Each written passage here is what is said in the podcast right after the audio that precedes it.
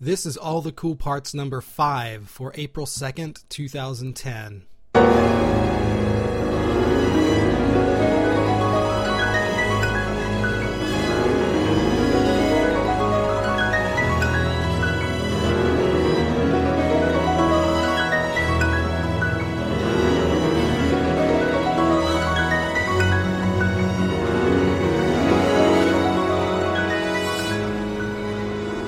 Everybody, and welcome to All the Cool Parts number five. I'm your host, Anthony Joseph Landman. This week, we're looking at the 2008 release Go Crystal Tears, which features music by Renaissance composer John Dowland as well as some of his contemporaries. This CD is a collaborative effort between lutenist Julian Behr, the viol consort Concerto di Viole, and the incomparable German countertenor Andreas Scholl.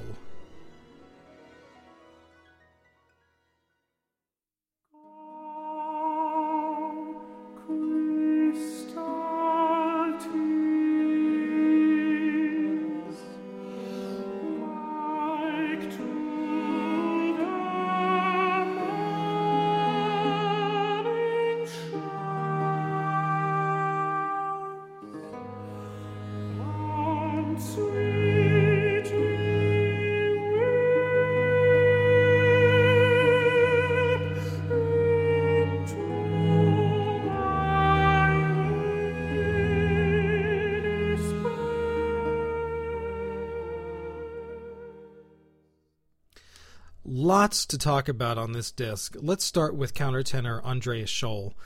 Scholl was born in the Wiesbaden region of Germany in 1967 to a musical family and sung from an early age. As a boy, he sang in various choirs and solo in such pieces as Bach's St. John Passion and Mozart's The Magic Flute. When his voice broke at age 13, he just kind of went on singing in the same range as he had before.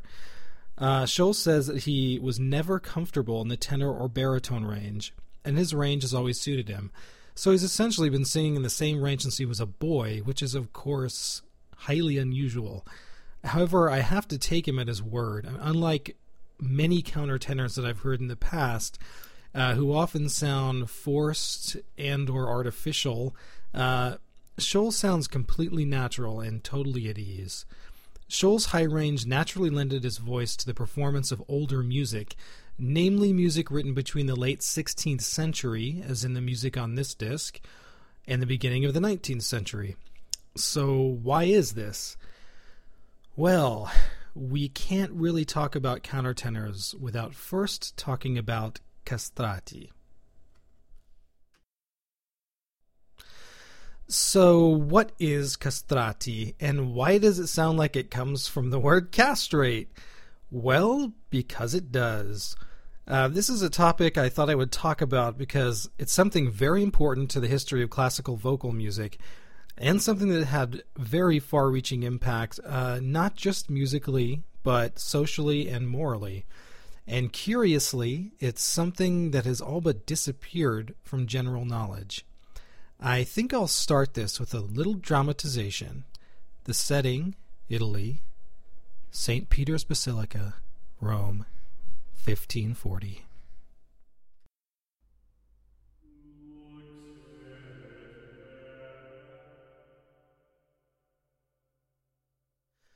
Brother Giuseppe, I have a complaint about our choir. Okay, Bartolomeo, what is it? Brother Giuseppe, why do we have to use the boys to sing the soprano and alto parts? Oh, well, Bartolomeo, you know that we cannot have a woman making a noise in the church. Okay, Giuseppe, okay. It's just that the boys sound so weak. We need a stronger voice uh, for the glory of God. Okay, Bartolomeo, how's this idea? We take one of our choir boys, we cut off his balls, and we see what happens. Ah, yes, that's so much better than having a woman make a sound in the church. Thank you, brother Giuseppe. Don't mention it. Now kiss my ring.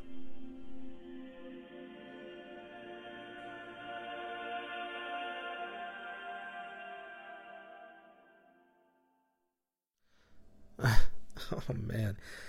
Okay, so now that I've offended uh, all Catholics and Italians everywhere, uh, as disturbing as that picture is, uh, aside from the voice acting, this is essentially what happened. Uh, around the mid 16th century, young choir boys began being castrated uh, to preserve their high voices. Without the testosterone to promote normal development, their vocal cords never changed. Thus was born the castrato, an adult male with the vocal range of a woman. Even more so, the lack of testosterone caused the bones of the limbs and the ribs to grow unusually long. This enabled unsurpassed breath control and power, giving the castrati amazing vocal control and power. At the height of the craze for castrati singers around the 1730s, there were some 4,000 boys being castrated annually, many from poor families hoping to be elevated out of poverty by a potential opera star.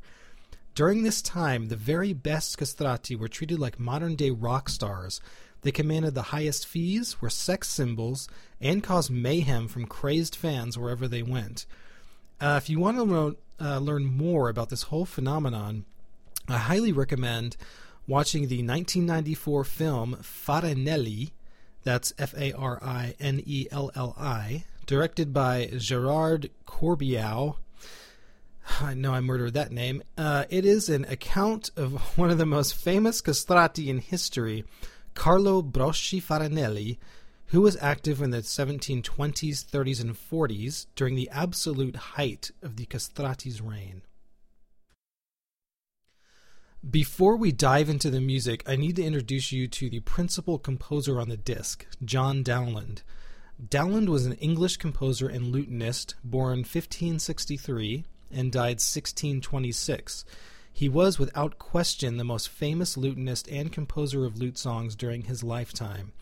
Dowland was most famous for writing music with a melancholy quality, uh, melancholy being very much in vogue during Elizabethan England. The very first excerpt we heard was from Dowland's song Go Crystal Tears. This is a song typical of Dowland, full of dark and gloomy affect, here accompanied by the lute with viols. In Dowland's music, the accompaniment was variable. It could be just lute, or lute with various viols, or just viols. The first excerpt is from one of Dowland's more cheerful songs, Now Oh Now I Needs Must Part, although that cheer is often very tongue in cheek. Here the song is accompanied by the lute alone. It's also important to mention the text. Dowland wrote all the poetry he set to music, and being a contemporary of William Shakespeare, it's all in the same poetic style. In this excerpt, Scholl sings, Now, oh now, I needs must part, parting through I absent mourn. Absence can no joy impart, joy once fled cannot return. While I live, I needs must love. Love lives not when hope is gone. Now at last despair doth prove. Love, love divided loveth none. Sad despair doth drive me hence. This despair unkindness sends. If that parting be offence, it is she which then offends. Now I needs must part, parting my absent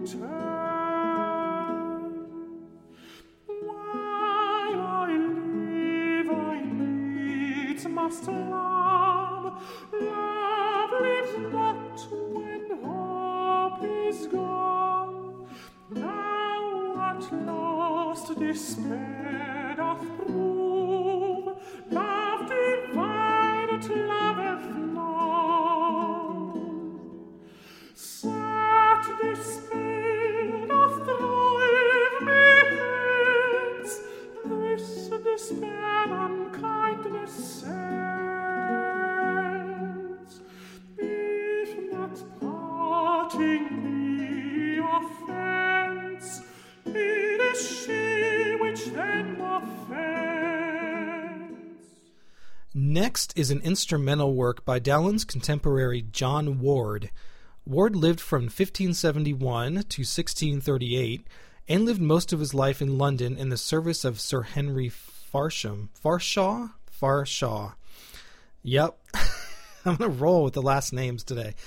Uh, both as an attorney and exchequer, and also as a musician and composer on the side. Here we get to hear the wonderful richness of a group of viols, or consort as it was called. Viols were the precursors of the violin family and came in basically the same sizes as modern day violins, violas, cellos, and basses. However, they were all played vertically, like modern cellos and basses are, had six strings instead of four, were tuned in fourths like lutes as opposed to fifths like modern violins, and had frets like a lute or a modern day guitar.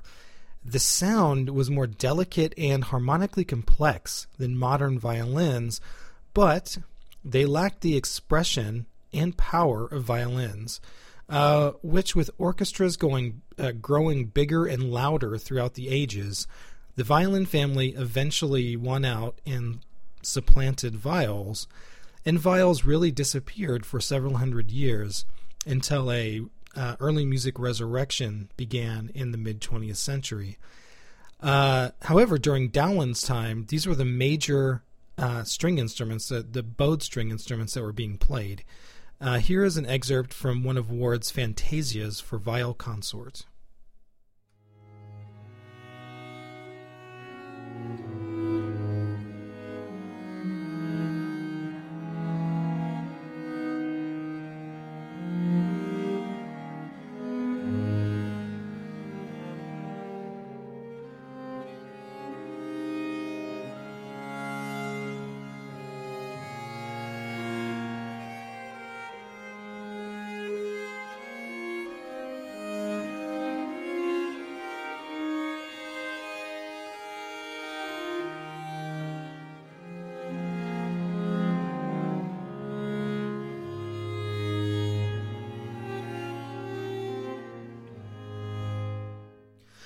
Go Nightly Cares is from Dowland's fourth and last book of songs entitled A Pilgrim's Solace. It is scored specifically for treble and bass viol with lute, as opposed to his earlier books that had a lute accompaniment only that could also be read by viols. Here the text is dourly conveyed on a single low note in the voice. Scholl sings, Oh, give me time to draw my weary breath, or let me die as I desire death.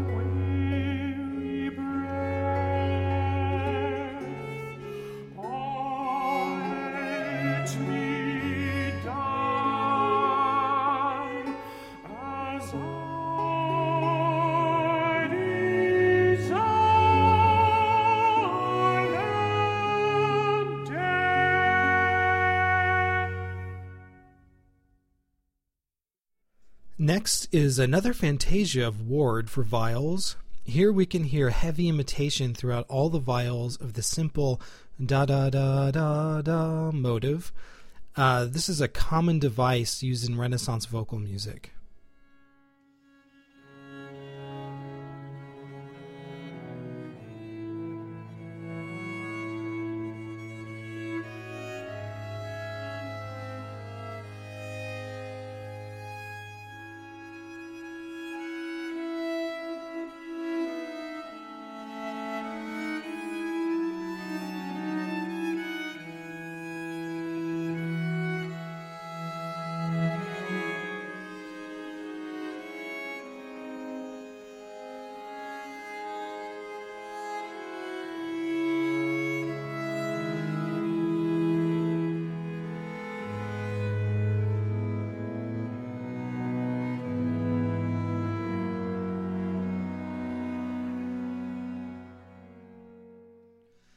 In Dowland's Sorrow Stay, we hear heavy affecting devices used.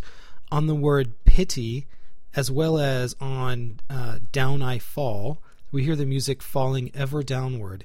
Then on Down and Arise, the line suddenly rises up again. These are simple musical devices meant to convey the emotional affect of the words.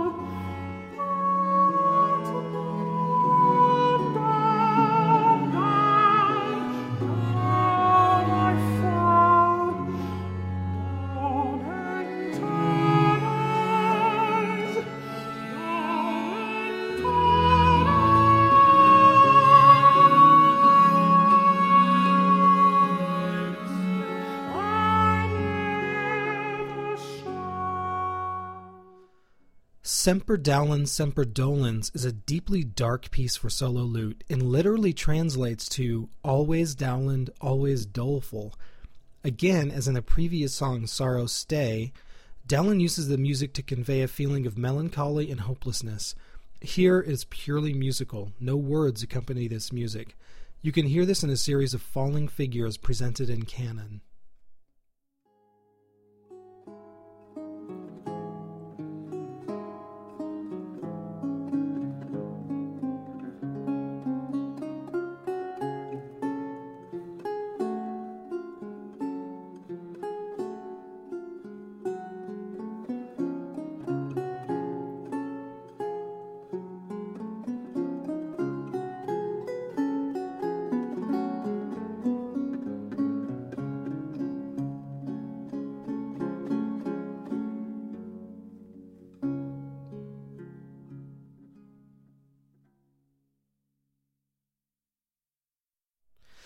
The next song, Have You Seen the Bright Lily Grow, is by another contemporary of Dowland, composer Robert Johnson, and not the one that went down to the crossroads. Johnson was born 1583 and died 1634. Johnson actually worked for the Lord Chamberlain's Men, later known as the King's Men. This is the theater company that William Shakespeare belonged to. And uh, Johnson's the only composer known to have composed original settings of Shakespeare's lyrics for the purposes of being used in Shakespeare's plays or the original staging of those plays. Like many of Dowland's contemporaries, Johnson was mostly interested in the clear delivery of the words and their emotional affect. The words to the song actually come from Ben Jonson's comedy, The Devil is an Ass, written in 1616. Robert does a great job conveying these very tongue in cheek lyrics, which are have you seen but a bright lily grow before rude hands have touched it? Have you marked but the fall of snow before the soil hath smutched it? Have you felt the wool of beaver, or swan's down ever? Or have smelt o' the bud o' the brier, or the nard in the fire? Or have tasted the bag of the bee? Oh, so white, oh, so soft, oh, so sweet is she. So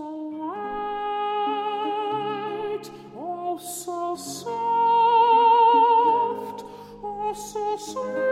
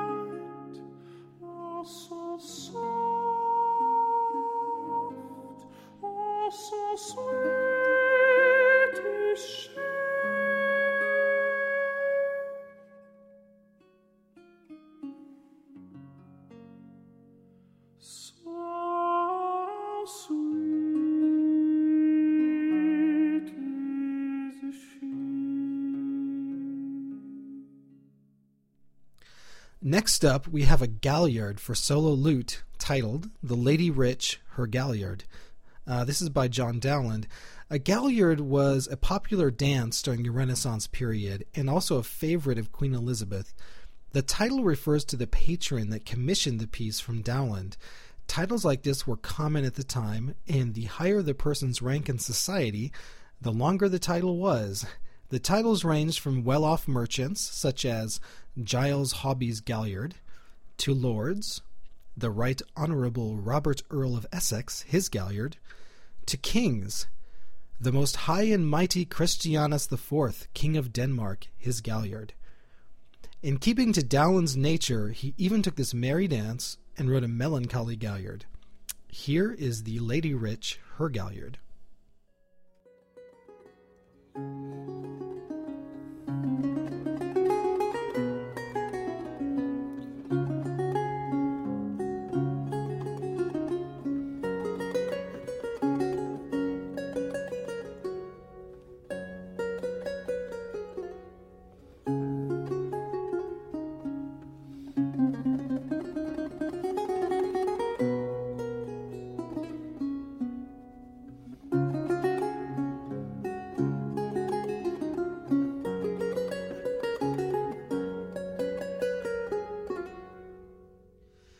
William Byrd's Through Amaryllis Dance in Green, we'll hear an accompaniment of viols, but here Byrd has the viols all playing pizzicato. This is where, instead of bowing like they would normally do, they're plucking the strings with their fingers. The resulting sound is like some hugely deep and resonant harp. William Byrd, uh, who's uh, yet another contemporary of John Dowland, a little bit older, uh, is one of the most important composers of the entire Renaissance. His output was great and extremely varied. I could do a whole show on Byrd, so in order to stay on track and not have the show be like two hours long, I'll put a link to his info in the show notes. Uh, but for now, we'll listen to his Through, Amar- Through Amaryllis Dance in Green. Her having looks her beauty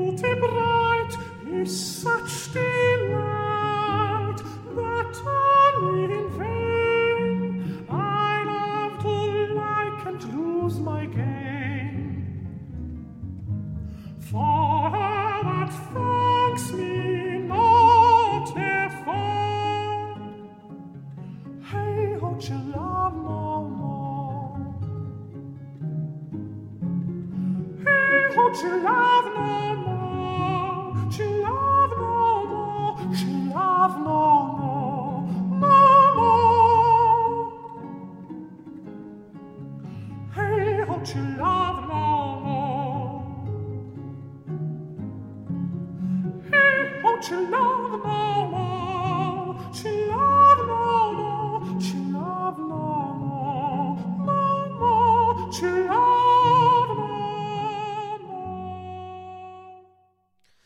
In John Bennett's Venus's Birds Whose Mournful Tunes, we hear a device that grew in popularity over the next hundred or so years that of mimicking real life sounds in music.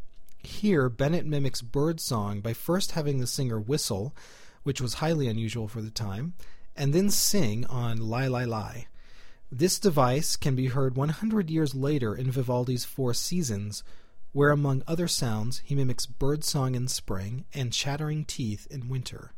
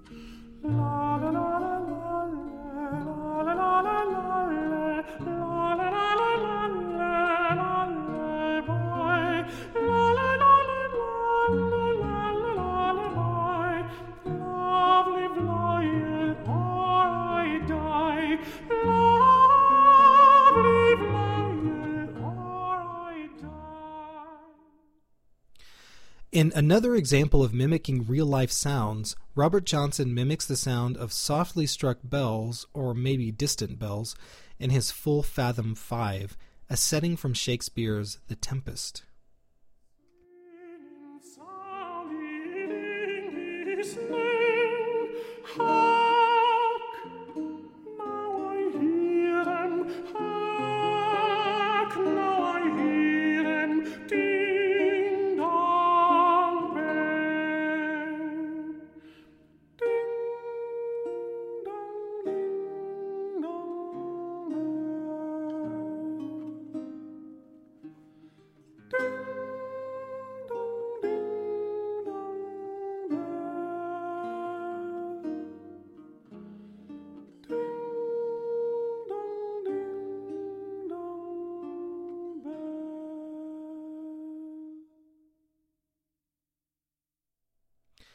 The next excerpt comes from one of John Dowland's fancies. A fancy, or at other times called fantasy or fantasia, was a free-form piece, usually for a solo instrument and usually virtuosic. These pieces gave birth to the mighty fantasias of Johann Sebastian Bach 100 plus years later, and even to the piano sonatas of Beethoven 200 years later.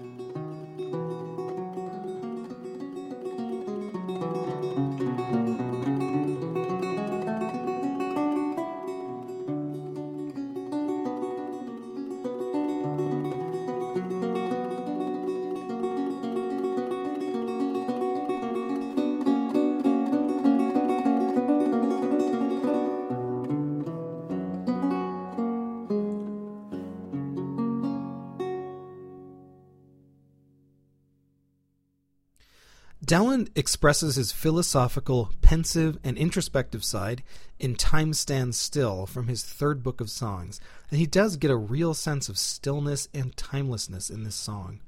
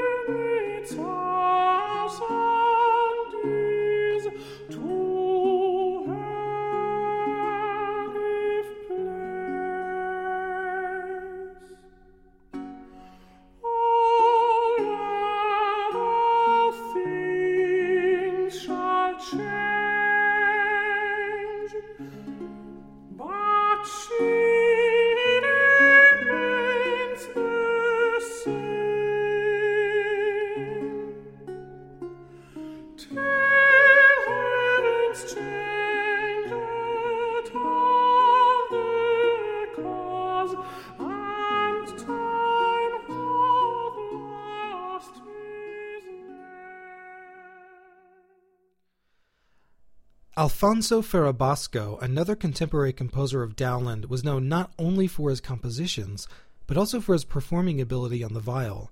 Like Dowland, he was equally adept as a performer. When you listen to Dowland's lute music, you can really tell that this music was written by a lutenist. It just sounds so natural for the instrument. The same is true of this four note pavane of Ferrabosco. The sound of this viol consort just sounds naturally organic, like the lines are living, growing things instead of written by a person.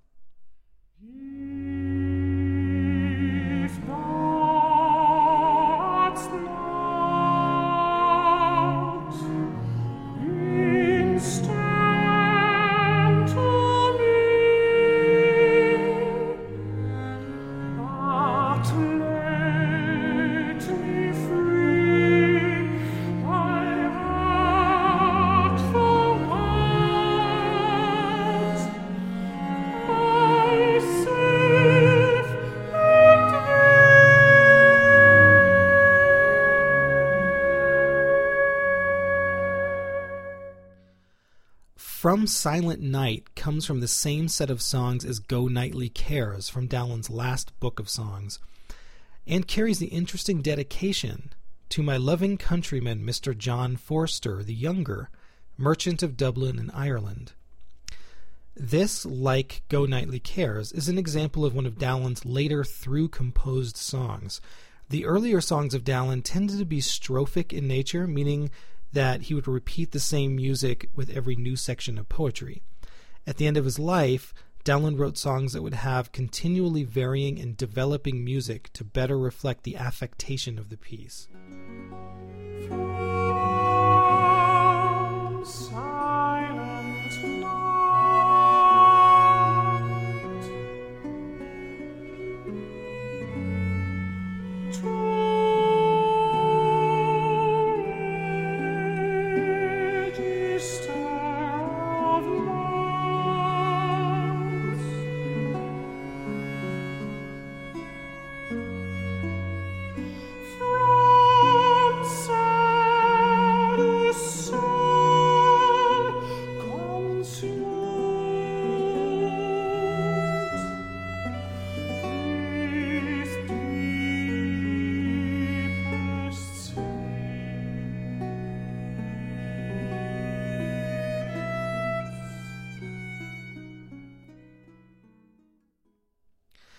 And finally, I'll leave you with one of Dowland's most beautiful and famous songs, his Come Heavy Sleep.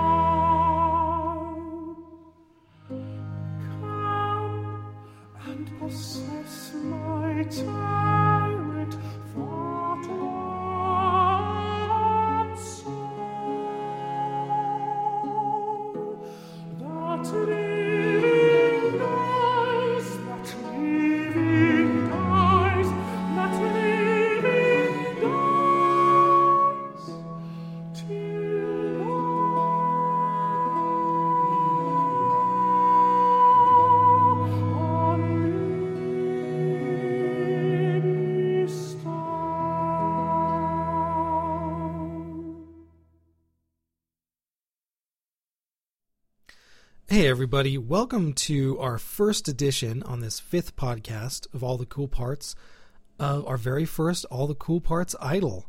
Uh, we finally got our first submission, and it's a great one. This comes to us from composer uh, Jessica Rugani, a native of San Francisco, California. Jessica has written for a wide variety of ensembles, worked with musicians from the San Francisco Symphony and the Kronos Quartet, and studied composition with Katie Agos. I probably just murdered that name totally. Um, Rafael Hernandez and Kurt Rohde. She currently lives in Boston with her husband and is attending the New England Conservatory of Music. Jessica submitted her piece Nymph Shadow for flute and bowed piano. So you're probably like, what the hell is bowed piano? Um, this is a very recent phenomenon uh, and is worth an explanation.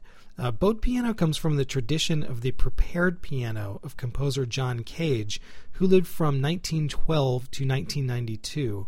Cage invented a unique way of playing the piano by inserting objects onto and into the piano strings, altering their sound. The result was something like a gamelan orchestra.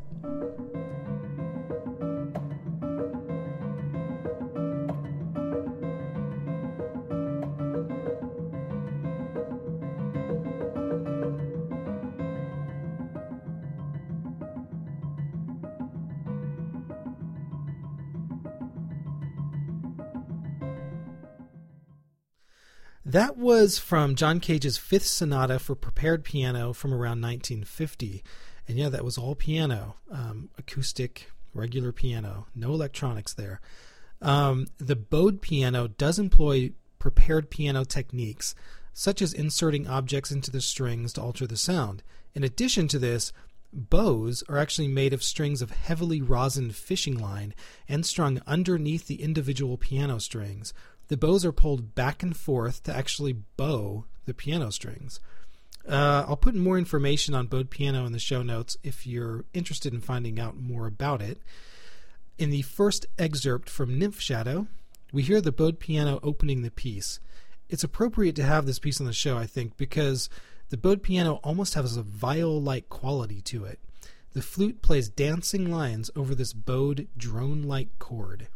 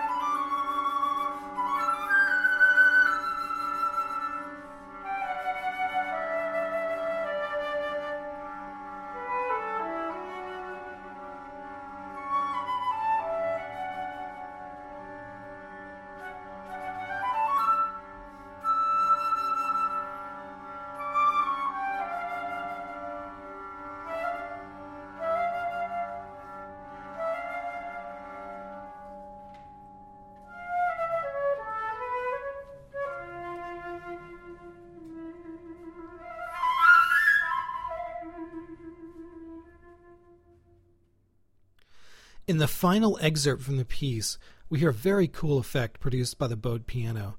This sound is made by one person bowing the string, while another runs their finger lightly along it, producing this shimmering collection of rising and falling harmonics.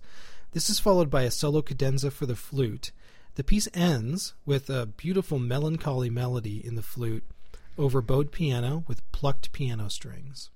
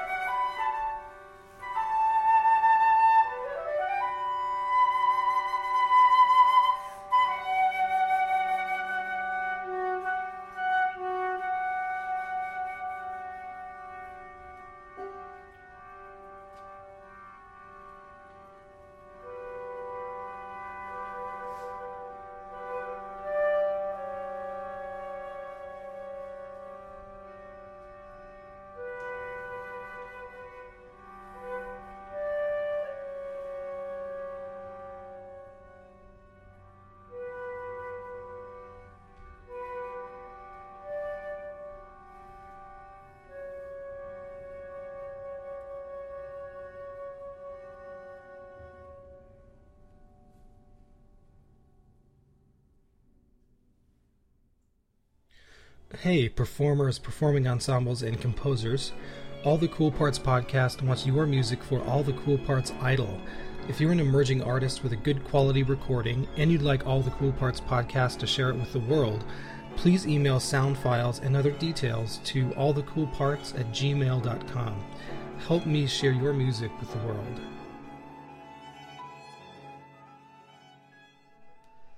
And that is it for all the cool parts number five.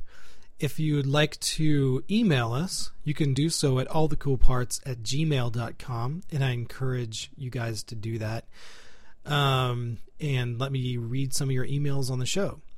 Uh, if you want to read the show notes, it is at allthecoolparts.blogspot.com.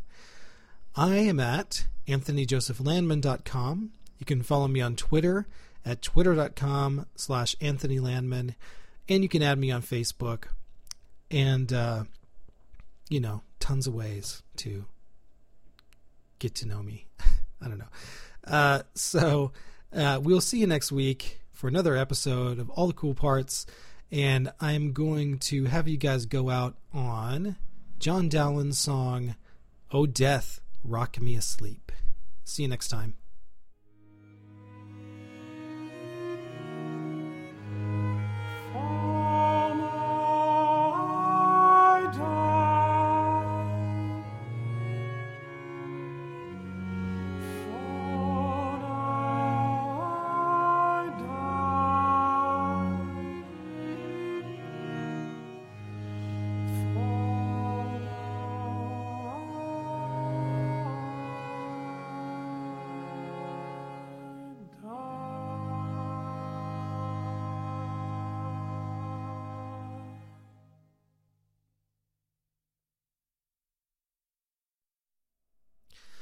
Go Nightly Cares is from Dowland's fourth and last book of songs entitled A Pilgrim's Solace.